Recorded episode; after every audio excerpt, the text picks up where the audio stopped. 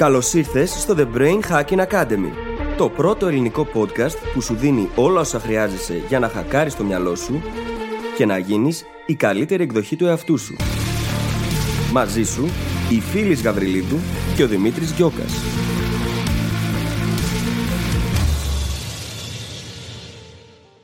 Γεια σου Brain Hacker! Ίσως να μην έχεις μάθει τις εξελίξεις ακόμη. Λοιπόν, το Brain Hacking Academy σταμάτησε επίσημα τη λειτουργία του στο επεισόδιο 200. Ναι, φτάσαμε στα 200 επεισόδια και είμαστε πολύ περήφανοι γι' αυτό. Κάπου στην πορεία όμως αποφασίσαμε να σταματήσουμε και να πάρει ο καθένας τον δικό του δρόμο. Ο Δημήτρης ίδρυσε το δικό του SEO agency και εγώ δημιούργησα το δικό μου πλέον brand και ένα νέο podcast που είμαι βέβαιη ότι θέλεις να βάλεις στη λίστα σου. Μπορείς λοιπόν πλέον να προσθέσεις στα 200 επεισόδια του Brain Hacking Academy μερικές δεκάδες ακόμα από το καινούριο μου podcast, τις Φιλοσοφίες. Από εκεί συνεχίζω να σου προσφέρω χρήσιμο υλικό για να γίνεσαι διαρκώς η καλύτερη εκδοχή σου. Μεθοδικά και εμπεριστατωμένα, όπως ακριβώς με έχει συνηθίσει τόσα χρόνια στο Brain Hacking Academy. Στις φιλοσοφίες θα με ακούσεις είτε μόνη είτε με κάποιον εκλεκτό καλεσμένο να αναλύω θέματα προσωπικής και επαγγελματικής ανάπτυξης και να απαντάω δικά σας ερωτήματα. Πάντα με σκοπό να κάνω τα σύνθετα απλά και να σε βοηθήσω να περάσεις στη δράση. Αναζήτησε το podcast στο Spotify ή σε όποια άλλη εφαρμογή μας έχεις βρει και μας ακούς με τον τίτλο Φιλοσοφίε ή βρες τα επεισόδια συγκεντρωμένα στη σελίδα μου phyllisgabriel.com. Να θυμάσαι, Υπάρχει καλύτερος τρόπος και είμαστε εδώ για να τον βρούμε μαζί. Σε περιμένω. Καλησπέρα Δημήτρη. Καλησπέρα φίλη, τι κάνεις; Πώς διαχειρίζεσαι όλη αυτή την κατάσταση; Τη διαχειρίζομαι. Αυτό είναι το πρώτο που πρέπει να πω. Τη διαχειρίζομαι και μέχρι στιγμής θέλω να πω ότι αισθάνομαι αρκετά καλά. Γιατί φροντίζω τον εαυτό μου, μένω στο σπίτι, τρώω τα λαχανικά μου, Mm-hmm. Γενικά τρέφομαι καλά. Ναι, ναι, κατάλαβα. Φροντίζω να περπατάω στη φύση καθώς έχω σκύλο, οπότε δεν μπορώ να αποφύγω και τελείως το να βγω έξω. Επιλέγω τις σκέψεις και τα συναισθήματά μου. Γιατί η αλήθεια είναι πως ο πανικός και το άγχος είναι ο χειρότερος σύμβουλος.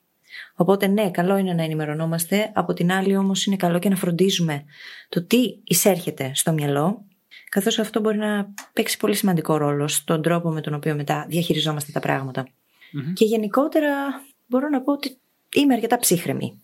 Πολύ Εσύ; Η ψυχραιμία είναι βασικό χαρακτηριστικό μου, οπότε ευτυχώς δεν την έχω χάσει ούτε σε αυτή την περίπτωση. η αλήθεια είναι ότι είχα περισσότερο άγχος πιο πριν και όχι τώρα, όταν άρχισα, ξέρεις, να διαβάζω πάρα πολύ για το θέμα και να βομβαρδίζω, βασικά να βομβαρδίζω τον εαυτό μου με πληροφορίες σχετικά, αλλά περνώντας ο καιρός, μαζεύοντας έτσι λίγη περισσότερη γνώση, κατανόηση γύρω από το θέμα, μπαίνοντας δηλαδή σε μια λειτουργία όπου άρχισα να το αντιμετωπίζω σαν κάτι, ξέρεις, το οποίο μπορώ να χειριστώ μέχρι ένα σημείο για μένα, παρά σαν κάτι τρομακτικό, έτσι, ασαφές. Αυτό βοήθησε πάρα πολύ. Ε, οπότε είμαι ψύχρεμος, είμαι καλύτερα μάλιστα από ό,τι ήμουν νωρίτερα. Προσπαθώ και εγώ να φροντίσω, όπως λες, τον εαυτό μου, μένω σπίτι. Ακολουθώ τη, τη λογική του μένουμε σπίτι όσο περισσότερο μπορώ. Οπότε ναι, το διαχειρίζομαι και έχω μπει τώρα στο σημείο και γι' αυτό κάνουμε και το σημερινό μας επεισόδιο του πώς μπορώ να βοηθήσω και άλλους να το διαχειριστούν. Mm-hmm. Ωραία. Πάμε να τα δούμε λοιπόν όλα αυτά που μπορούμε να κάνουμε τώρα έτσι ώστε να περάσουμε μέσα από αυτή την κρίση όσο πιο ανώδυνα γίνεται. Όπως, όπως καταλάβατε και τον τίτλο και από όσα είπαμε μέχρι τώρα, σήμερα θα μιλήσουμε για τον κορονοϊό και όλη την κατάσταση που επικρατεί, το γεγονός ότι έχουν κλείσει σχεδόν όλα τα μαγαζιά, και το ότι είναι πάρα πολύ σημαντικό να μείνουμε σπίτι. Και έχει, έχει εντυπωσιακά πολλές παραμέτρους αυτό το θέμα. Έχει παραμέτρους που δεν είχαμε καν διανοηθεί πριν. Και οφείλω να ομολογήσω πως όντας αρκετά μοναχικός άνθρωπος, δεν είναι ότι άλλαξαν πάρα πολλά πράγματα στη ζωή μου, γιατί γενικότερα απολαμβάνω τη μοναχικότητά μου. Μου αρέσει να είμαι στο σπίτι, δουλεύω από το σπίτι, δημιουργώ στο σπίτι. Οπότε, για να είμαι και απόλυτα ειλικρινής, δεν άλλαξαν πάρα πολλά πράγματα στη ζωή μου πέρα από τις εξόδους με τους φίλους μου. Από εκεί και έπειτα όμως μπαίνουν τα πράγματα σε τελείως διαφορετική προοπτική. Αρχίζουμε και βλέπουμε πως δεν έχουμε όλες τις δυνατότητες που είχαμε πριν και σιγά σιγά επαναπροσδιορίζουμε έτσι τα θέλω μας, τον τρόπο που βλέπουμε τα πράγματα, τον κόσμο, τις προτεραιότητές μας. Και νομίζω ότι ένα από τα σημαντικότερα πράγματα θετικά που προκύπτουν από όλη αυτή την κατάσταση είναι ακριβώς αυτό. Το γεγονός ότι μπαίνουμε σε μια διαδικασία να αναλάβουμε την ατομική μας ευθύνη, αφενός και αφετέρου να κάνουμε βαθιά ενδοσκόπηση. Γιατί δεν έχουμε συνήθως την ευκαιρία να μείνουμε μόνοι με τον εαυτό μας. Και όχι μόνο την ευκαιρία, αλλά έχουμε και κάτι γύρω μας, το οποίο μας αλλάζει το perspective, μας αλλάζει την οπτική στα πράγματα. Επαναπροσδιορίζει λίγο ποια πράγματα είναι δεδομένα, πόσα πράγματα είχαμε δεδομένα και ξαφνικά δεν είναι για πρώτη φορά. Και εκτός από τα δεδομένα, επαναπροσδιορίζει και ποια προβλήματα είναι πραγματικά προβλήματα. Ναι, ξέρεις, κολλάμε, ρε παιδί μου, σε πράγματα τα οποία μας αγχώνουν καθημερινά και δεν συνειδητοποιούμε πως εκείνα τα οποία πραγματικά είναι ουσιαστικά είναι η καλή μας υγεία, οι άνθρωποι μας και το να είμαστε καλά και σε ψυχικό και σε σωματικό επίπεδο. Αυτά είναι τα πιο βασικά από όλα. Και από εκεί και μετά, ναι, υπάρχουν τα προβλήματα, αλλά το θέμα είναι ότι ξαφνικά, έχοντας όλη αυτή την κατάσταση γύρω μας, αρχίζουν και φαίνονται, θεωρώ, στο μυαλό των περισσότερων ανθρώπων πολύ πιο μικρά από ό,τι ήταν νωρίτερα. Και αυτό είναι πολύ Πάμε λοιπόν, ε, πριν πάμε στο άτομο αυτό καθ' δηλαδή στους εαυτούς μας, πώς θα περάσουμε αυτό το διάστημα, πώς θα το διαχειριστούμε, ας μιλήσουμε για λίγο για την κατάσταση. Όπως ξέρετε, το podcast μας, η έμφασή μας θα είναι στο άτομο. Αλλά για πρώτη φορά στη γενιά μας, σίγουρα, και για πολύ καιρό πριν από αυτήν, είναι η πρώτη φορά που καλούμαστε να σκεφτούμε πολύ και συλλογικά. Που πραγματικά οι δικές μας πράξεις επηρεάζουν το σύνολο λιγότερο ή περισσότερο. Νομίζω πως για πρώτη φορά αποκτούμε επίγνωση και συνειδητοποιούμε πραγματικά ότι οι αποφάσεις που παίρνουμε επηρεάζουν το κοινωνικό σύνολο. Διότι συνήθως το περνάμε λίγο στο έτσι. Έλα μωρέ και τι έγινε; ναι. Τώρα δεν έχουμε άλλη επιλογή. Μα είναι στο έτσι. Με πολλούς τρόπους η κοινωνία μας είναι χτισμένη γύρω από την ατομικότητα. Το πώς αν ο καθένας φροντίζει όσο περισσότερο γίνεται τον εαυτό του και τους πολύ κοντινούς του, θα λειτουργεί η κοινωνία. Θα το έλεγα καπιταλισμό βασικά. Έτσι. οπότε είμαστε σε μια περίπτωση που αυτό δεν σταματάει να ισχύει, μην το μπερδέψουμε τελείως, αλλά ταυτόχρονα έχουμε και κάποια σοβαρά στοιχεία συλλογικότητας. Τόσο στην ευθύνη, δηλαδή στο τι κάνουμε εμείς και πώς αυτό επηρεάζει τους άλλους, αλλά και στο τι κάνουν οι άλλοι, πώς επηρεάζει Ναι, και είναι μια ωραία ευκαιρία να παρατηρήσουμε τον εαυτό μας, τον ίδιο, τις ίδιες μας τις σκέψεις, τις αποφάσεις μας και εκείνες των υπολείπων. Και ίσως να το επικοινωνήσουμε κιόλας μεταξύ μας αυτό. Γιατί αν κάτι που κάνεις εσύ αισθάνομαι πως σε βάζει σε κίνδυνο και βάζει και εμένα σε κίνδυνο, οφείλω να σου το πω. Ναι. Και το ίδιο οφείλεις να κάνεις και εσύ απέναντί μου. Ε, Α μιλήσουμε λίγο για την ατομική ευθύνη. Έτσι. Πρώτα απ' όλα, πριν από οτιδήποτε άλλο, είναι πάρα πολύ σημαντική η πληροφόρηση. Η μημάθεια σε τέτοιες καταστάσεις είναι ό,τι χειρότερο. Το να φοράμε μάσκα, παραδείγματος χάρη, αλλά να πηγαίνουμε μετά και να πιάνουμε με τα χέρια μας τη μάσκα στη μέση έτσι για να την ανεβάσουμε, κατεβάσουμε, για να την πειράξουμε λίγο, είναι σαν να μην τη φορέσαμε ποτέ, να μην πω ότι είναι και χειρότερα. Αν ε, φοράμε γάντια για να κάνουμε τη δουλειά μας, ας πούμε, και μετά βήξουμε στο γάντι και μετά συνεχίσουμε να χρησιμοποιούμε αυτό το γάντι, τι το φοράμε, δεν το φοράμε, να μην πω ότι είναι και χειρότερα με το γάντι, γιατί κρατάει περισσότερο τα μικρόβια πάνω από το γυμνό χέρι. Ξέρεις, άκουγα προχθές έναν ειδικό να μιλάει ακριβώς για αυτό το θέμα και έλεγε πως στην ουσία το να φοράμε τα γάντια είναι χειρότερο από το να κυκλοφορούμε με γυμνά χέρια, καθώς τα γάντια χρειάζεται να τα αλλάζει συνέχεια. Και σε πολλές περιπτώσεις αυτό που έχω δει στα μαγαζιά να συμβαίνει είναι ότι τα φοράνε για πάρα πολλές ώρες συνεχόμενα τα ίδια γάντια και αγγίζουν διάφορα πράγματα. Πάνω όμως αυτό το υλικό, ο ιός μένει για ώρες. Μπορεί να ναι, μείνει και ναι. για μέρες. Και αυτό είναι πρόβλημα, ναι. γιατί κυκλοφορείς με αυτό το υλικό πάνω σου χωρίς να έχεις mm-hmm. επίγνωση ότι μπορεί να σε βάζει σε κίνδυνο, νομίζοντας πως είσαι ασφαλής. Και πως είναι και άλλοι ασφαλεί γύρω σου. Και γι' αυτό ακριβώς λέμε ότι η πληροφόρηση είναι πάρα πολύ σημαντική. Βέβαια, υπάρχει υπερβολική πληροφόρηση. Και θα αφιερώσουμε ένα ολόκληρο κομμάτι σε αυτό το επεισόδιο αργότερα να μιλήσουμε για ακριβώς αυτό. Αλλά ως ένα σημείο, στο σημείο που πρέπει να ξέρουμε αυτά που χρειάζεται, είναι πάρα πάρα πολύ σημαντική. Και εδώ προκύπτει ένα πάρα πολύ σημαντικό πρόβλημα. Που όλοι έχουμε αντιμετωπίσει αυτές τις μέρες, έτσι. Πώς να βρεις αξιόπιστες πληροφορίες. Ήδη όλοι έχουμε ακούσει για τα fake news, έτσι, που κυκλοφορούν για το κάθε κομμάτι αυτής της ιστορίας. Βγήκε το εμβόλιο. Δεν βγήκε το εμβόλιο. Δεν θα βγει ποτέ το εμβόλιο. Θα πεθάνουμε όλοι. Δεν θα πεθάνουμε όλοι. δηλαδή, κυκλοφορεί, ο καθένας λέει ό,τι θέλει, το μακρύ του και το κοντό του. Πραγματικά. Και είναι πάρα πολύ σημαντικό να βρούμε τον τρόπο να έχουμε πρόσβαση σε αξιόπιστες πληροφορίες.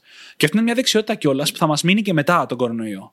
Που θα μπορούμε να τη μεταφέρουμε σε οτιδήποτε συμβαίνει στη ζωή μας ή στον κόσμο μας αργότερα. Οπότε, πώς το κάνουμε αυτό; Αρχικά, εμπιστευόμαστε τους αρμόδιους φορείς. Το Παγκόσμιο Οργανισμό Υγείας, τον ΕΟΔΗ, τους ειδικούς που ασχολούνται με αυτό το αντικείμενο. Δεν, κανείς δεν μπορεί να εγγυηθεί ότι όλοι τους θα πούνε το σωστό πράγμα, αλλά σίγουρα είναι πολύ πιο αξιόπιστες πηγές από τον αναξίμανδρο στο Facebook.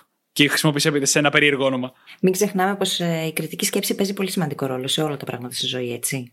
Το να δέχομαι οποιαδήποτε πληροφόρηση άκρητα, χωρίς φίλτρο, πιθανότατα να με βάζει σε κίνδυνο. Ειδικά σε αυτή την περίπτωση. Εγώ πιστεύω ότι με βάζει σε κίνδυνο. Γιατί μπορεί να με οδηγήσει να κάνω λάθη, όπως να φορώ γάντια όλη μέρα, αλλά να μην τα αλλάζω ή οτιδήποτε. Mm-hmm. Ένας άλλος τρόπος για πρόσβαση αξιόπιστες πληροφορίες είναι να εμπιστευόμαστε πηγές που μας στέλνουν influencers που εμπιστευόμαστε. Δεν εννοώ τον άνθρωπο που ακολουθούμε στο Instagram που κάνει ταξίδια και έχει πολύ ωραίο υλικό, ενώ τους ανθρώπους που ασχολούνται με κάτι παρεμφερές. Ανθρώπους που ασχολούνται με την υγεία και τους ακολουθούμε στο Ιντερνετ και θα μας στείλουν κάποια άρθρα γι' αυτό. Ανθρώπους λοιπόν που εμπιστευόμαστε Ιντερνετικά. Οι οποίοι συνήθως θα βρουν τις καλύτερες πηγές και για τους εαυτούς τους και θα τις μοιραστούν και με το κοινό τους. Πέρα από το πού θα βρούμε τώρα την πληροφορία, είναι και το πώς θα τη βρούμε. Πάρα πολύ σημαντικό. Έχουμε μιλήσει στο παρελθόν για τη διαφορά μεταξύ του να είμαστε αντιδραστικοί και του να προνοούμε. Reactive versus proactive, όπως έχουμε πει. Είναι άλλο να σκρολάρουμε στο Facebook και να βρίσκουμε μπροστά μας τυχαία άρθρα για τον κοροναϊό, χωρίς να ξέρουμε την πηγή, χωρίς να ξέρουμε την αξιοπιστία και να τα διαβάζουμε. Και είναι άλλο να πάμε εμείς να ψάξουμε για την πληροφορία. Αν έχουμε απορία, ας πούμε, τι γίνεται με το εμβόλιο, να πάμε εμείς να ψάξουμε κορονοϊό εμβόλιο και να δούμε από αξιόπιστες πηγές, από αξιόπιστα media τι συμβαίνει.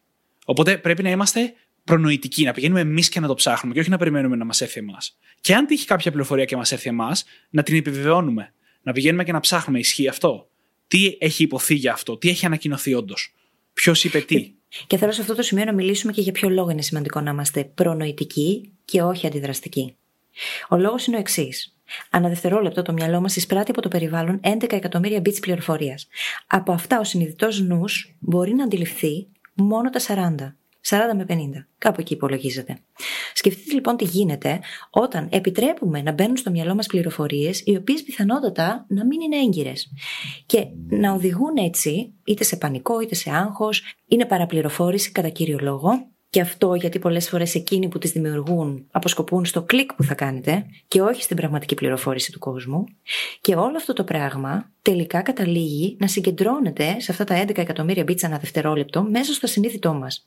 Σκεφτείτε λοιπόν τι μπορεί να γίνει αν επιτρέπουμε άκρητα, χωρίς φίλτρο, να μπαίνει οτιδήποτε εκεί μέσα. Και πού μπορεί αυτό να οδηγήσει. Χρειάζεται λοιπόν πολύ συνειδητά να επιλέγουμε από πού πληροφορούμαστε με πολλή επίγνωση ή υπευθυνότητα και απέναντι στον εαυτό μας και τους άλλους και να ξέρουμε ότι το μυαλό μας δεν μπορεί να τα διαχειριστεί από μόνο του όλα αυτά. Γι' αυτό το λόγο άλλωστε έχουμε το συνειδητό νου για να κάνει αυτή τη δουλειά και να τον προστατεύει. Σκέψου ότι τα 11 εκατομμύρια ένα δευτερόλεπτο είναι δισεκατομμύρια την ώρα. Και από αυτά εμείς έχουμε επίγνωση μόνο των 40. Είναι τεράστια διαφορά. Ναι. Θέλω, Δημήτρη, σε αυτό το σημείο να αναφερθούμε σε ένα γεγονός το οποίο έλαβε χώρα κάποια χρόνια πριν στη Βοστόνη, όπου γινόταν ένας mm-hmm. μαραθώνιος. Κατά τη διάρκεια αυτού του μαραθωνίου έγιναν κάποιοι βομβαρδισμοί. Ναι. Ήθελαν λοιπόν μετά οι μελετητές, οι ερευνητές, οι ψυχολόγοι να μετρήσουν τα επίπεδα μετατραυματικού στρες που βίωνε ο κόσμος μετά από αυτό το συμβάν. Και είδαν πως εκείνοι που παρακολούθησαν τα γεγονότα για τουλάχιστον 6 ώρες στην τηλεόραση, είχαν 9 φορές υψηλότερα επίπεδα μετατραυματικού στρες σε σχέση με εκείνους που ήταν παρόντες την ώρα των βομβαρδισμών. Το διανοείσαι; ναι, πραγματικά είναι τρελό. Το έχω ξανακούσει κάποτε αυτό και με είχε αφήσει άφωνο το πώς η υπερβολική έκθεση στην πληροφορία και μάλιστα με τον τραγικό τρόπο που πάντα το χρωματίζουν τα μίντια, μπορεί να καταλήξει να σε τραυματίσει περισσότερο από το να το έχει ζήσει το συμβάν μπορεί να καταλήξει να σε τραυματίσει περισσότερο από το ίδιο το συμβάν. Και αυτό γιατί ο εγκέφαλος δεν μπορεί να αντιληφθεί τη διαφορά ανάμεσα σε πραγματικότητα και φαντασία. Okay. Και αυτό που αντιλαμβάνεται και βλέπει και παρακολουθεί συνέχεια, καταχωρείται στο ασυνείδητο και το βιώνει σαν πραγματικότητα. Σε βιολογικό επίπεδο το βιώνει σαν πραγματικότητα. Οπότε mm. κρίνει όλες τις τοξίνες, τις ορμόνες, του φόβου, του άγχους, του στρες. Και είναι λογικό αργότερα αυτό να έχει πάρα πολύ δυσάρεστες συνέπειες για το άτομο και για το περιβάλλον του. Ναι. Οπότε χρειάζεται να έχουμε πάρα πολύ επίγνωση του τι επιτρέπουμε να μπαίνει στο μυαλό μας. Mm. Είναι σοβαρά τα πράγματα. Ειδικά αυτή την περίοδο που διανύουμε. Και δεν θα το έλεγα αυτό ακριβώς bias, αλλά είναι ενδεικτικό του πώς το μυαλό μας μπορεί να κάνει ό,τι θέλει τέλος πάντων και να mm-hmm. συσσαγωγικά μας κάνει ζημιά. Ένα άλλο παράδειγμα, ένα άλλο bias. Εγώ παρατήρησα πάρα, πάρα πολύ τον εαυτό μου αυτή την περίοδο να πέφτει σε confirmation bias, το οποίο λέει ότι ψάχνουμε αυτά που θα επιβεβαιώσουν αυτά που ήδη πιστεύουμε. Οπότε την περίοδο που ήμουν πιο τρομαγμένος, πιο αγχωμένος με όλη αυτή την κατάσταση, κυριολεκτικά έψαχνα το επόμενο άρθρο και την επόμενη είδηση που θα με έκανε να φρικάρω περισσότερο. Συνέβαινε, μετά πέρναγε λίγη ώρα και μετά το παρατηρούσα και έλεγα ρε φίλε τι κάνεις.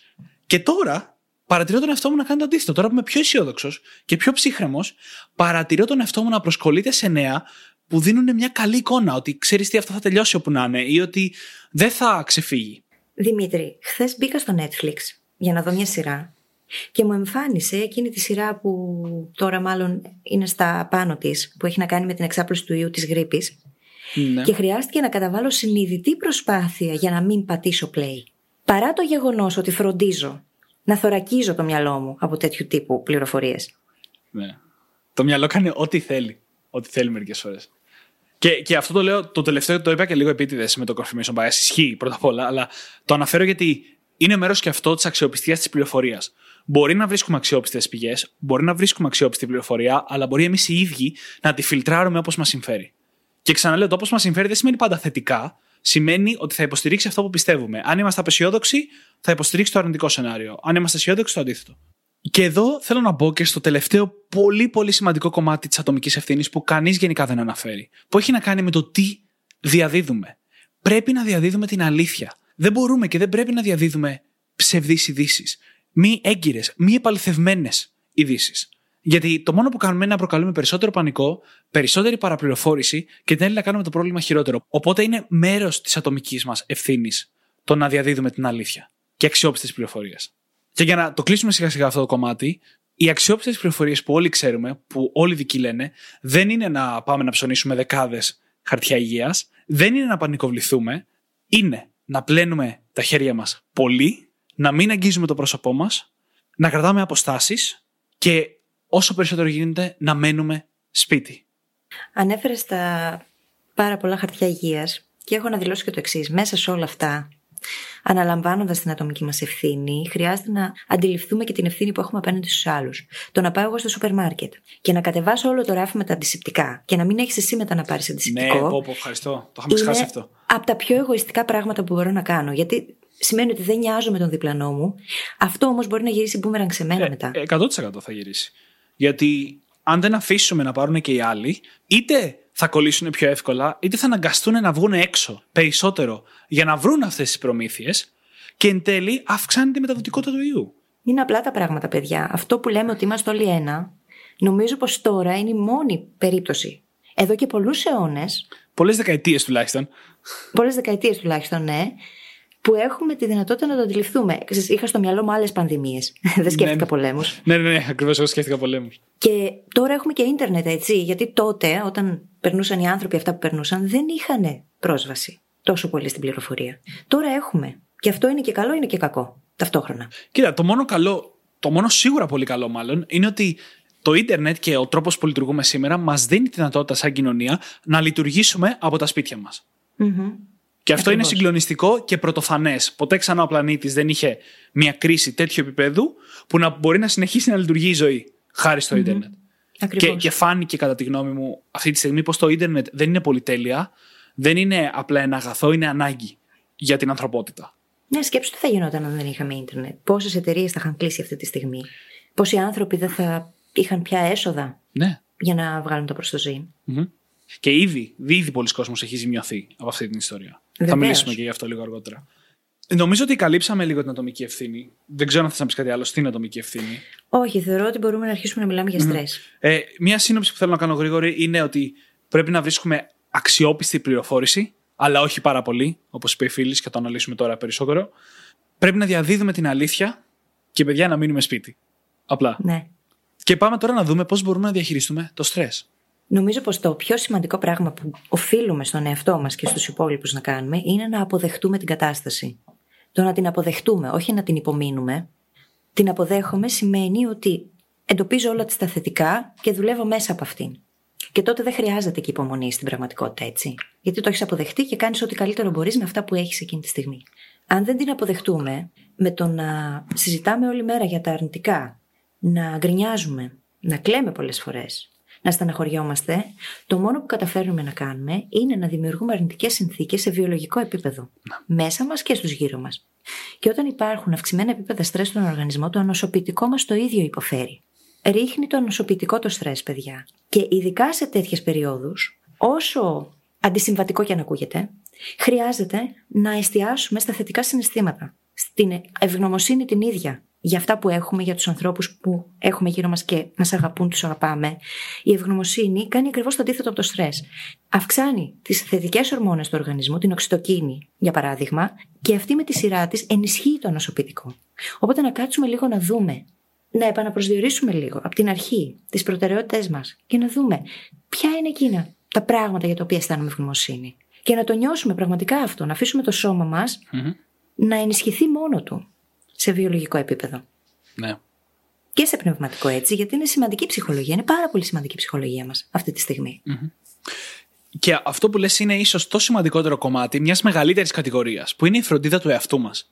Σίγουρα. Όλοι ξέρουμε ότι το στρες εξαρτάται και από τη διατροφή μας και από την άσκηση και από την ευγνωμοσύνη που δείχνουμε, όπως λες, κτλ, κτλ. Οπότε πρέπει γενικότερα να φροντίσουμε τους εαυτούς μας. Είπε η φίλη, τώρα τα λαχανικά τη, είπε φροντίζει τον εαυτό της γενικότερα. Και το ίδιο πρέπει να κάνουμε όλοι μας. Γιατί πρώτα απ' όλα, φροντίζοντας τους εαυτούς μας, όλο αυτό απλά θα περάσει και θα συνεχίσουμε τη ζωή μας. Και δεύτερον, θα το περάσουμε πιο καλά, με λιγότερο στρες. Και σίγουρα θέλουμε σε αυτή την περίπτωση να κάνουμε όλα εκείνα τα πράγματα που θωρακίζουν το ίδιο μας το νοσοποιητικό. Ευγνωμοσύνη, χαρά, θετικά αισθήματα, δημιουργικότητα. Θα το πούμε μετά αυτό. Ναι, ναι. Το να τρώμε ισορροπημένα και υγιεινά, λαχανικά, φρούτα σε μικρότερες ποσότητες, καλά λιπαρά, την πρωτεΐνη μας. Όλα αυτά είναι πάρα πολύ σημαντικά. Άσκηση στο σπίτι. Είναι κάτι πάρα πολύ απλό που μπορούμε να κάνουμε όλοι έτσι και τώρα πια έχουμε και το χρόνο. Δεν έχουμε δικαιολογία για να μην το κάνουμε.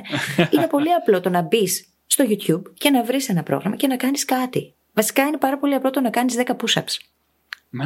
Είναι πάρα πολύ απλό. Είναι πολύ απλό, εάν έχεις πρόσβαση σε πολύ ανοιχτούς χώρους, στη φύση μέσα, να πάρεις το σκύλο σου καλή ώρα και να πας μια βόλτα. Να αναπνεύσεις και καθαρό αέρα. Ναι. Πράγματα που θωρακίζουν το νοσοποιητικό. Να βγεις στην αυλή, αν έχεις, αν υπάρχει δυνατότητα, ή να βγεις κάπου στον ήλιο για τη βιταμίνη D. Στο μπαλκόνι. Δεν χρειάζεται Θα να πω, πάμε για στην τους παραλία της περισσότερους. Θεσσαλονίκης, ας πούμε, όπως μαζεύονται οι περισσότεροι άνθρωποι. Γιατί είπαμε, εμείς συναθρίζεστε και μαζευόμαστε όλοι στο ίδιο μέρος. Ναι. Επειδή όμως ο χώρος είναι ανοιχτός, δεν σημαίνει ότι είναι ασφαλές αυτό το πράγμα.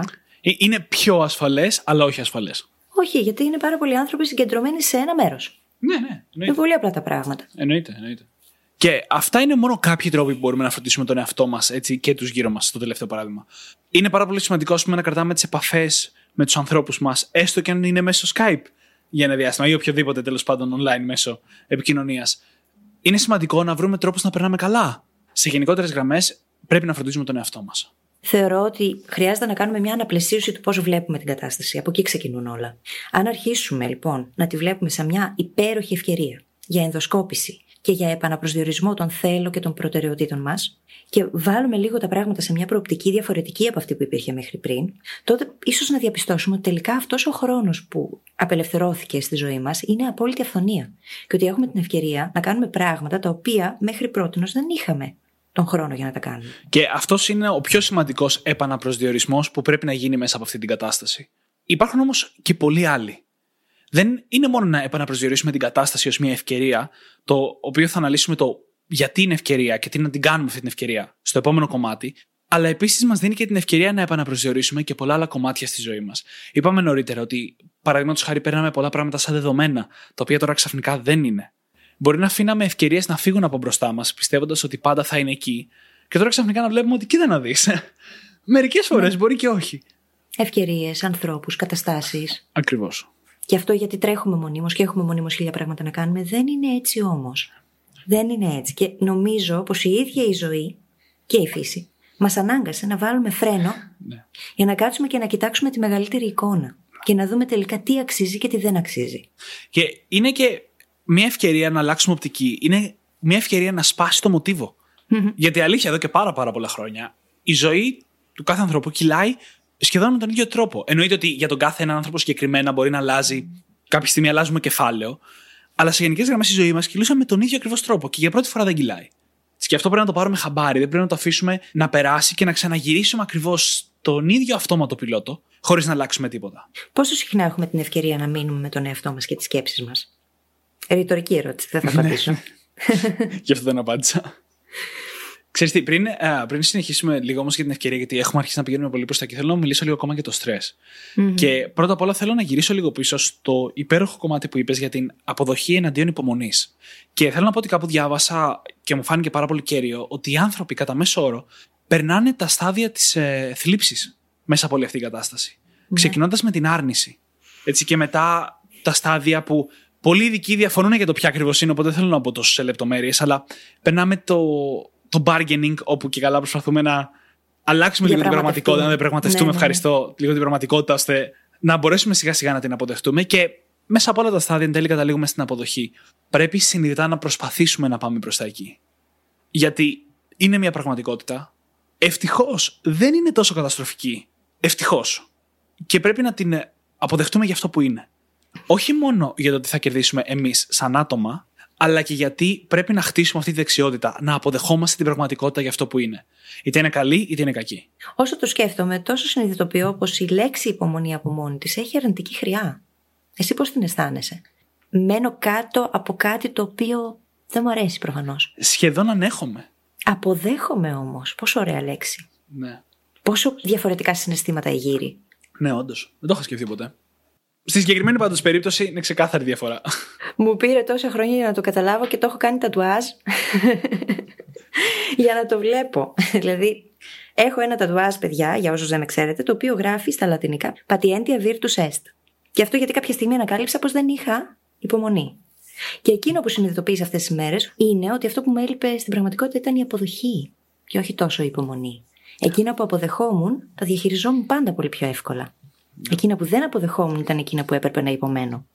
Μια έτσι φιλοσοφική νότα στο όλο επεισόδιο. Ναι, όχι. και πέρα από τη φιλοσοφική νότα όμως, θέλω να θυμίσω το εξής. Μπορεί σήμερα να κάνουμε ένα επεισόδιο για την επικαιρότητα. Είναι η πρώτη μας φορά που κάνουμε ένα επεισόδιο για την επικαιρότητα, να πω την αλήθεια. Αλλά υπάρχουν εδώ πέρα μαθήματα που μπορούμε να μεταφέρουμε πολύ πέρα από αυτό. Υπάρχουν δεξιότητε. κρίση. Ακριβώς. Υπάρχουν δεξιότητες που αξίζει να καλλιεργήσουμε και που θα αναγκαστούμε ίσως να καλλιεργήσουμε, οι οποίες μεταφέρονται πολύ πέρα από αυτή την καραντίνα. Ναι, έτσι είναι, ναι. Και ένας από τους λόγους που λέμε όλα αυτά τα πράγματα στο κομμάτι του πώς να διαχειριστείς το στρε είναι γιατί αυτή η αλλαγή στην οπτική, αυτή η αλλαγή στο mindset, σε growth mindset πρακτικά, θα μειώσει πάρα πάρα πολύ το στρε. Τόσο ναι. απλά. Ναι, το να το δούμε σαν ευκαιρία, ανατροφοδότηση και ενδοσκόπηση. Και αυτοφροντίδα. Ναι. Συν ότι καλλιεργούμε μια εξαιρετική δεξιότητα. Εκείνη της υπευθυνότητας. Απέναντι στον εαυτό μας και απέναντι στους άλλους και στον ναι. πλανήτη τον ίδιο, έτσι. Ναι. Είδες πώ καθάρισαν τα κανάλια στη Βενετία. Το είδα. Με το που εξαφανίστηκαν οι άνθρωποι από το εκεί; Είδα, το είδα, εσύ μου το πες. Ε, μου είπες ότι εμφανίστηκαν μέχρι και ψάρια. Ναι, έχουν ναι. αρχίσει να βλέπουν και ψάρια εκεί. Και στην Κίνα λύθηκε, στην περιοχή του Χουμπέι, που είναι το Wuhan, λύθηκε το πρόβλημα με το διοξείδιο του άνθρακα στην ατμόσφαιρα. Λόγω ότι οι άνθρωποι μείναν κλεισμένοι σπίτια τους και δεν κυκλοφορούσαν τόσα αμάξια κτλ. Η ατμόσφαιρα καθάρισε, φαίνεται από το δορυφόρο. Σκέψου. Έχω την αίσθηση ότι η γη κάποια στιγμή θα κάνει ένα τίναγμα απλό και θα μας πετάξει από πάνω. Δεν το πιστεύω και ας μην το πάμε και προς τα εκεί. το, το τελευταίο κομμάτι που θέλω να πούμε για το στρε, πριν πάμε παρακάτω πάλι, είναι αυτό που είπαμε και νωρίτερα με την πληροφόρηση. Υπάρχει μια πολύ λεπτή γραμμή μεταξύ της πληροφόρησης και της υπερβολικής ενημέρωσης. Και όταν λέω υπερβολική, είναι στο σημείο του να χάνεται ο έλεγχος. Έτσι, στο σημείο του κάθε νέο άρθρο απλά να μας στρεσάρει περισσότερο. Και υπάρχει ένα πολύ απλό νοητικό μοντέλο εδώ πέρα που μιλάει για τα μειούμενα αποτελέσματα. Να το πω έτσι. Το οποίο λέει ότι όσο περισσότερο κάνεις από κάτι, τόσο λιγότερα αποτελέσματα παίρνεις από αυτό. Το βλέπουμε στα πάντα, ακόμα και στη γυμναστική. Όταν ξεκινάμε να γυμναζόμαστε, το σώμα μας βελτιώνεται πολύ πιο γρήγορα από ότι όταν γυμναζόμαστε σταθερά για πολλά χρόνια. Έτσι, το ίδιο και στην πληροφόρηση, λοιπόν. Όσο περισσότερο πληροφορούμαστε, τόσο περισσότερα μαθαίνουμε μέχρι ένα σημείο. Μετά από αυτό το σημείο, μαθαίνουμε ελάχιστα ή μάλιστα γυρνάμε και προς το αρνητικό, όπου απλά το κάθε νέο άρθρο μας στρεσάρει παραπάνω, μας κάνει να νιώθουμε απλά πιο άσχημα. Και σε εκείνο το σημείο πρέπει να σταματήσουμε. 11 εκατομμύρια bits προς 40. Εγώ αυτό έχω να δηλώσω μόνο. Χρειάζεται πάρα πολύ προσοχή. Όσο περισσότερα προσθέτουμε στο σωρό αυτών της αρνητικότητας, τόσο μεγαλύτερο κακό κάνουμε στον ίδιο μας τον εαυτό, στον ψυχισμό μας και στο ανασωπητικό μας. Πάμε τώρα να δούμε το γιατί και το πώς όλο αυτό είναι ευκαιρία και κυρίως το τι μπορούμε να την κάνουμε αυτή την ευκαιρία. Για να δούμε. Είπαμε ότι πρέπει να επαναπροσδιορίσουμε και την όλη κατάσταση και άλλα πράγματα, έτσι. Το μόνο δεδομένο στο οποίο όλοι συμφωνούμε είναι ότι αυτό θα περάσει. Ούτε οι ειδικοί δεν ξέρουν καλά-καλά να μας πούνε ακριβώς πότε, αλλά είτε είναι δύο μήνες, είτε έξι μήνες, είτε δεν ξέρω εγώ πόσο, αυτό θα περάσει. Και μετά θα γυρίσουμε όλοι πίσω στη ζωή μας, ακόμα και αν είναι λίγο διαφορετική. Ελπίζω να είναι λίγο διαφορετική προς το καλύτερο για όλους. Και θα γυρίσουμε λοιπόν πίσω στη ζωή μας και τι θα έχουμε να δείξουμε για αυτό το διάστημα που πέρασε, έτσι. Κοίταξε, το μυαλό από μόνο του, σαν εργαλείο, θέλει πάντα να πηγαίνει προς το καλύτερο. Οι ανασταλτικοί παράγοντες που μπαίνουν στη μέση, λόγω της δράσης μας της ίδιας, των συναισθημάτων, των σκέψεων, των συμπεριφορών μας, είναι άλλο κομμάτι. Εγώ θέλω να ελπίζω ότι όντως θα βγούμε πολύ καλύτεροι μέσα από αυτό. Το θέμα είναι τι μπορούμε να κάνουμε για να βγούμε καλύτεροι μέσα από αυτό. Και είπες και κάτι άλλο νωρίτερα στο επεισόδιο, κάτι πάρα πολύ ωραίο, ότι με το χρόνο. Πόσες φορές έχουμε πει στη ζωή μας, Μακάρι να είχα χρόνο. Μακάρι να είχα χρόνο να μάθω μια ξένη γλώσσα. Μακάρι να χρόνο να μάθω να παίζω κιθάρα. Μακάρι να χρόνο να περάσω περισσότερο χρόνο με την οικογένειά μου. Ε, τώρα έχουμε. Και ο χρόνος αυτός είναι αυθονία, είναι απόλυτη ναι. αυθονία, έτσι. Ναι. Αν τον δούμε έτσι, από αυτή την οπτική του τι ωφέλη μου μπορώ να κάνω εγώ για μένα, τα πράγματα αλλάζουν ξαφνικά. Και αντί να μένουμε παθητικά και να περιμένουμε να περάσει αυτή η κατάσταση, κάνουμε κάτι για τον εαυτό μας μέσα σε αυτόν τον χρόνο και τον αξιοποιούμε με τον καλύτερο δυνατό τρόπο. Τι μπορούμε να κάνουμε λοιπόν; Θες να μιλήσουμε σε πρακτικό επίπεδο; Να μιλήσουμε και σε πρακτικό επίπεδο. Ωραία. Σε πρακτικό επίπεδο θα πω πρώτο εξής. Πρώτα απ' όλα μπορούμε να παίξουμε. Mm-hmm. Είτε αυτό είναι να παίξουμε επί τραπέζια με όποιους είμαστε κλεισμένοι μαζί, είτε αυτό είναι να παίξουμε στον υπολογιστή, είτε είναι να δούμε Netflix τέλος πάντων. Το πάρτε το παίζω με λίγο ευρύ έννοια. Να περάσουμε καλά. Γιατί είναι πάρα πολύ σημαντικό για την ψυχολογία μας και είναι πολύ καλύτερο από το απλά να καθόμαστε και να φρικάρουμε πάνω από το επόμενο άρθρο και το επόμενο νέο κτλ. κτλ. Και να βλέπουμε συνεχόμενα ειδήσεις. Είπαμε πριν για τη Βοστόνη και την έρευνα εκεί. Ναι. Δεν χρειάζεται. Κλείστε την τηλεόραση. Υπάρχουν ένα σωρό άλλα πράγματα να κάνουμε. Πάρα πολύ σημαντικό. Το επόμενο στάδιο σε αυτό που είπαμε είναι να κάνουμε αυτό που θα έλεγα παραγωγικό παιχνίδι. Θα το πω έτσι. Η λογική είναι ότι μπορούμε να παίζουμε, αλλά να είναι λίγο πιο παραγωγικό για μας. Μπορούμε να δούμε κάτι α, που θα μας μάθει κάτι καινούριο. Μπορούμε να παίξουμε με την κιθάρα μας και να μάθουμε λίγο το μουσκόργανο, αντί απλά να βλέπουμε παθητικά Netflix όλη μέρα για ένα πολύ μεγάλο διάστημα. Να διαβάσουμε ένα βιβλίο και να μάθουμε καινούργια πράγματα. Ακριβώς. Να ακούσουμε podcast. Και εδώ αρχίζει σιγά σιγά και με πας στο τρίτο στάδιο, πολύ σωστά, το οποίο θα το έλεγα εκπαίδευση. Έχουμε πει ότι η καλύτερη επένδυση που μπορούμε να κάνουμε είναι στον εαυτό μας και έχουμε μια μοναδική ευκαιρία οι περισσότεροι να επενδύσουμε στον εαυτό μας αυτή τη στιγμή γιατί έχουμε χρόνο. Ωραία, οπότε είναι η καλύτερη στιγμή για να κάνουμε εκπαίδευση. Η πιο απλή μορφή αυτού θα έμοιαζε με διαβάζω βιβλία, ακούω podcasts, βλέπω ντοκιμαντέρ, αναλόγως ο καθένας. Και φυσικά θα μπορούσαμε να το κάνουμε και πιο δομημένα. Να κάνουμε courses, να βρούμε στο YouTube και να βρούμε tutorials, να μάθουμε νέες δεξιότητες.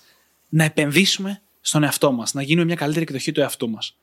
Και επίσης μπορούμε να το πάμε και ένα επίπεδο παραπέρα, να ξεκινήσουμε αυτή την επιχείρηση που πάντα θέλαμε, να mm. χτίσουμε την ιδέα που πάντα φανταζόμασταν κτλ. κτλ, κτλ να βάλουμε στόχους από την αρχή, να επαναπροσδιορίσουμε παλιότερους στόχους.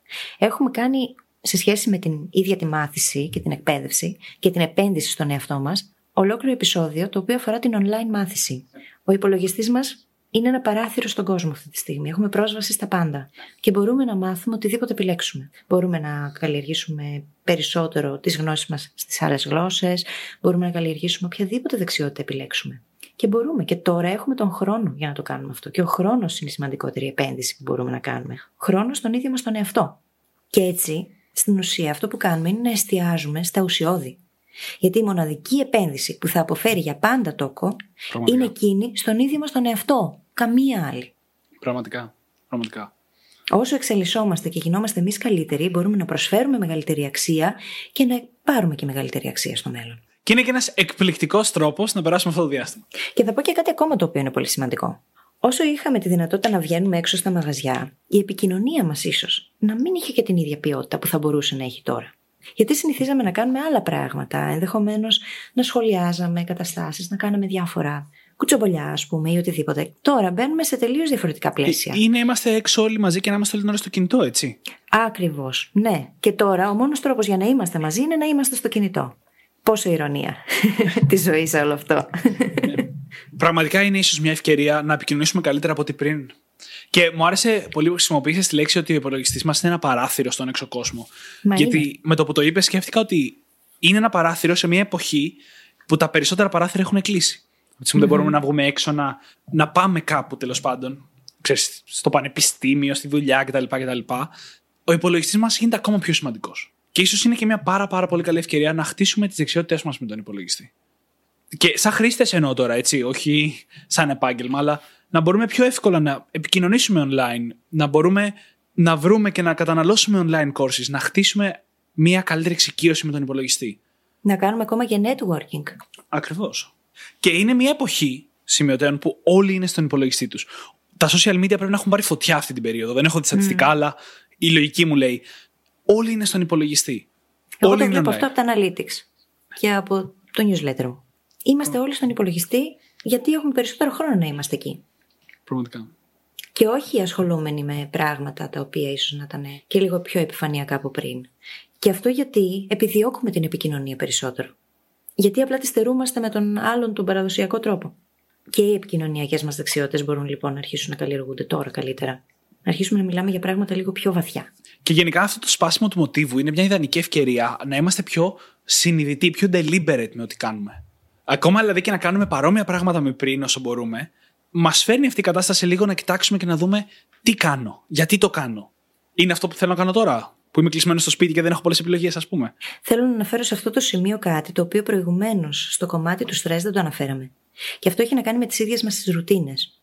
Έχουμε ανάγκη την ασφάλεια και όταν μπορούμε μέσα σε αυτή την κατάσταση να διατηρήσουμε κάποιες από τις ρουτίνες μας ζωντανές, π.χ. εγώ προσωπικά κάθε πρωί που ξυπνάω κάνω journaling. Αυτό μου δίνει μια αίσθηση ασφάλειας και ελέγχου. Δεν έχει αλλάξει δηλαδή η καθημερινότητά μου, δεν έχει αλλάξει αυτό που έκανα κάθε μέρα ξυπνώντας το πρωί. Γενικότερα βοηθάει το να διατηρήσουμε τέτοιες ρουτίνες ζωντανές. Ναι. Ακόμα και αν έχουν αλλάξει όλα τα υπόλοιπα δεδομένα. Αυτή η σταθερότητα οδηγεί σε ψυχολογική ισορροπία. Και μάλιστα είναι μια ιδανική ευκαιρία για να χτίσουμε τέτοιες συνήθειες και τέτοιες ρουτίνες.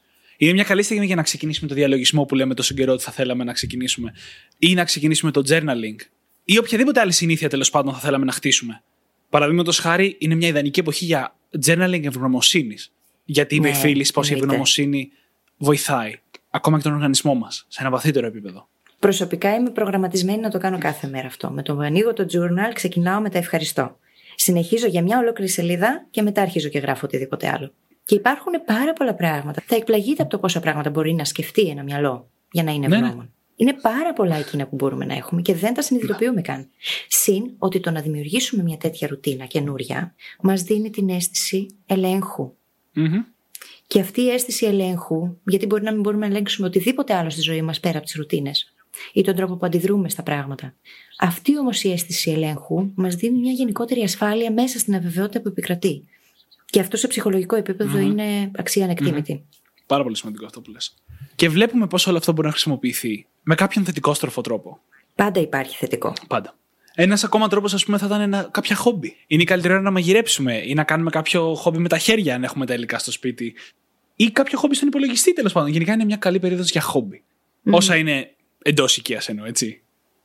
Το πιο ωραίο από όλα, δεν ξέρω αν συμφωνείτε, μπορεί να μην συμφωνείτε μαζί μου. Για μένα προσωπικά είναι η ίδια η περισυλλογή. Βέβαια, εγώ έχω και ένα θέμα με αυτό.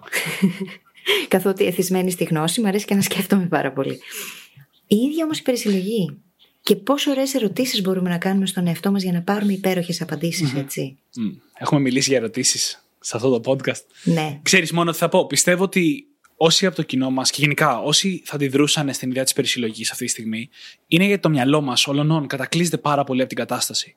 Τι θα γίνει με τον κοροναϊό, με κλεισμένος μέσα, με τα οικονομικά κτλ. κτλ. Όταν η φίλη λέει περισυλλογή, δεν είναι περισυλλογή γι' αυτό. Ενώ να αφήσουμε το μυαλό μας να ταξιδέψει σε άλλα κομμάτια. Σε κομμάτια να που γίνει είναι δημιουργικό. άσχετα με το τι συμβαίνει στην επικαιρότητα στον κόσμο μας αυτή τη στιγμή. Απλά έχουμε αυτή τη στιγμή την ευκαιρία να το κάνουμε αυτό. Και είναι ίσως και μοναδική. Ναι. Περισυλλογή δεν σημαίνει εστιάζω στα αρνητικά. Αντιθέτως, σπάω το μοτίβο και επιλέγω συνειδητά θετικότερες σκέψεις και αφήνω το μυαλό μου να γίνει δημιουργικό. Και αφήνω τη φαντασία μου να κάνει τη δουλειά της. Γιατί το να σκέφτομαι συνέχεια τα ίδια και τα ίδια δεν με οδηγεί πουθενά στην τελική. Συν ότι με το που κάνουμε μια αρνητική σκέψη και μένουμε για λίγο σε αυτήν, με κάποιο τρόπο αυτή η αρνητική σκέψη έλκει και μια άλλη. Και η άλλη έλκει και μια τρίτη. Και πάει λέγοντας. Και γίνεται ένας φαύλος κύκλος και τελικά δεν καταφέρνουμε ποτέ να βγούμε από αυτόν. Εσπάσε το μοτίβο. Επίλεξε μια θετική σκέψη που να σε φτιάχνει. Κάνε μια ερώτηση η οποία μπορεί να σε βοηθήσει να αντιληφθείς πράγματα για τον εαυτό σου, για τον κόσμο, για το, το οτιδήποτε που δεν έχει κάνει μέχρι τώρα. Θα εκπλαγείς. Το μυαλό μας έχει εξαιρετικές δυνατότητες. Και επίσης όλα αυτά τα αρνητικά μας αυθυποβάλλουν. Μάλλον δεν μας αυθυποβάλλουν, μας υποβάλλουν και εμείς αυθυποβάλλουμε τον εαυτό μας μέσα από αυτή τη διαδικασία. Ναι. Ξαναγυρνάμε στο νοσοποιητικό. 11 εκατομμύρια 40. Κρατήστε το αυτό το νούμερο, παιδιά, είναι πάρα πολύ σημαντικό. Και θέλω λίγο να συνοψίσουμε πάρα πολλά από αυτά που έχουμε πει σε αυτό το επεισόδιο με ένα νοητικό μοντέλο που έχουμε αναφέρει σε ένα από τα πρόσφατά μας επεισόδια. Τη ζώνη του ελέγχου. Είπαμε ότι στη ζωή υπάρχει από το μικρότερο προς το μεγαλύτερο η ζώνη του ελέγχου, μετά πιο μεγάλη η ζώνη της επιρροής, μετά πιο μεγάλη η ζώνη της παρατήρησης και μετά όλα τα υπόλοιπα. Το Και χάος. χάος. Το χάος. είναι σημαντικό να θυμόμαστε ότι αυτά που εμείς μπορούμε να ελέγξουμε είναι στη ζώνη του ελέγχου, άντε και λίγο στη ζώνη της επιρροής. Αυτά μπορούμε να επηρεάσουμε. Σε όλη αυτή την κατάσταση, λοιπόν, η ζώνη του ελέγχου μας είναι πολύ ξεκάθαρη. Όσον αφορά την κατάσταση, μπορούμε να κάνουμε αυτά που πάμε νωρίτερα. Να πλένουμε χέρια, να μην αγγίζουμε το πρόσωπο και να μένουμε σπίτι. Έτσι. Και μετά, το μόνο που μπορούμε να ελέγξουμε είναι σε ατομικό επίπεδο. Τον εαυτό μας. Τι θα κάνουμε εμείς σε αυτή την κατάσταση και για αυτή την κατάσταση. Και μόνο αυτό. Οι σκέψεις που επιλέγουμε, τα συναισθήματα που ακολουθούν και οι συμπεριφορές που Ακριβώς. έπονται. Αυτά τα τρία. Ακριβώς. Και εξαρτώνται όλα από τις σκέψεις που επιλέγουμε. Το τι θα αισθανθούμε και πώς θα συμπεριφερθούμε εξαρτώνται από τις σκέψεις που κάνουμε. Και αν έχουμε διαφορετικές επιλογές, τις οποίες τις έχουμε δημιουργήσει μέσα από την περισυλλογή που λέγαμε πριν, τότε πιθανότατα δεν θα ξανααντιδράσουμε με τον ίδιο τρόπο που αποτελεί μοτίβο του παρελθόντος. Αυτή είναι η ευκαιρία. Και αυτό είναι αυτογνωσία. Και βλέπεις πως αυτό όμως διακλαδώνεται σε πολλά πράγματα. Δεν είναι δηλαδή αδιάφορη η ζώνη του ελέγχου παρόλα αυτά. Εκτός από όλα αυτά που είπες, ας Φυσικά. πούμε.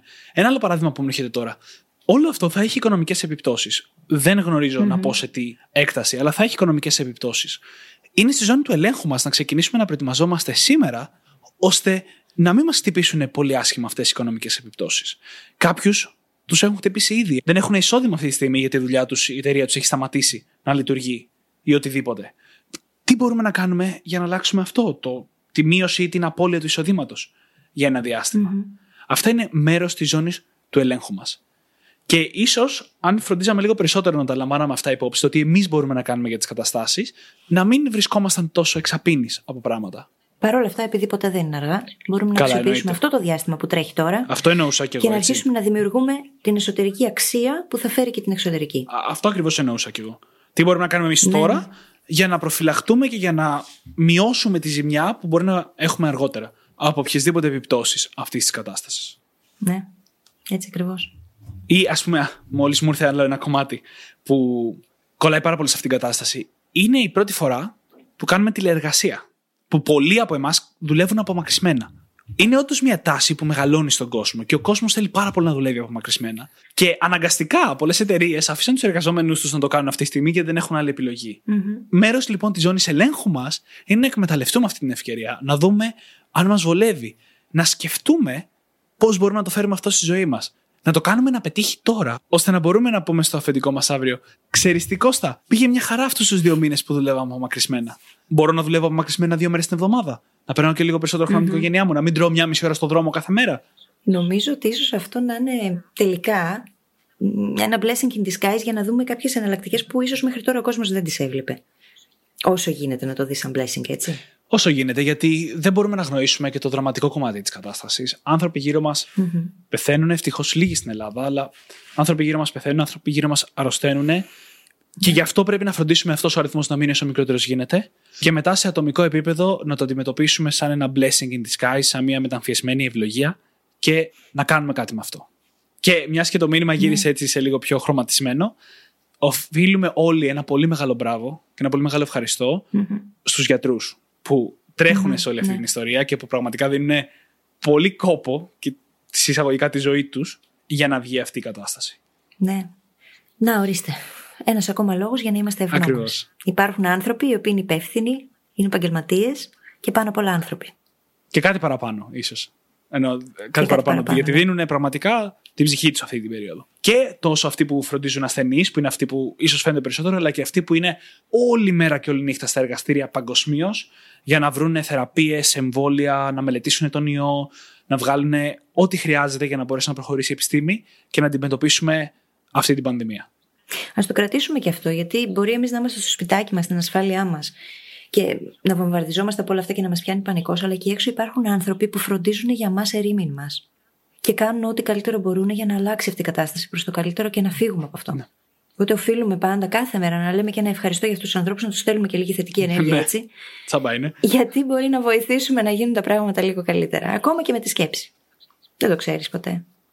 Αυτά λοιπόν και για το θέμα του κοροναϊού. Εμείς θα συνεχίσουμε να είμαστε μαζί σας κανονικότητα κάθε εβδομάδα. Καθώς εμείς δουλεύουμε από μακριά και ηχογραφούμε μέσω Skype. Δεν συναντιόμαστε καν με τη φίλη. Είναι, είναι Όχι, τελείως όχι. το μένουμε σπίτι. Ε, Θα συνεχίσουμε να είμαστε μαζί σας και να το περάσουμε αυτό όλοι μαζί. Όλοι μαζί και ο καθένας Ακριβώς. αλλά μπορούμε πάντα να επικοινωνούμε, έτσι. Υπάρχουν τα communities, υπάρχουν τα social media, μπορούμε να κάνουμε πάρα πολλά πράγματα. Μπορούμε να σηκώσουμε το τηλέφωνο και να πάρουμε κάποιον που έχουμε καιρό να ακούσουμε. Όλα γίνονται. Α, και μιας και το είπαμε αυτό, δεν είναι και κακό να μιλήσουμε σε κάποιον. Είτε είναι κοντινός μας άνθρωπος, είτε είναι να στείλουμε ένα email με, το, με την ψυχολογική μας κατάσταση στο Δημήτρη και στη φίλης, είτε είναι να μιλήσουμε με έναν ειδικό, έναν ψυχολόγο, δεν είναι κακό. Ειδικά αυτή την περίοδο. Γιατί αυτό που περνάμε μπορεί να είναι βαρύ συναισθηματικά και ψυχολογικά. Οτιδήποτε μοιραζόμαστε γίνεται πολύ πιο μικρό όταν το μοιραζόμαστε. Το μόνο που γίνεται μεγαλύτερο όταν το μοιραζόμαστε είναι η χαρά. Και η αγάπη και όλα αυτά τα όμορφα πράγματα.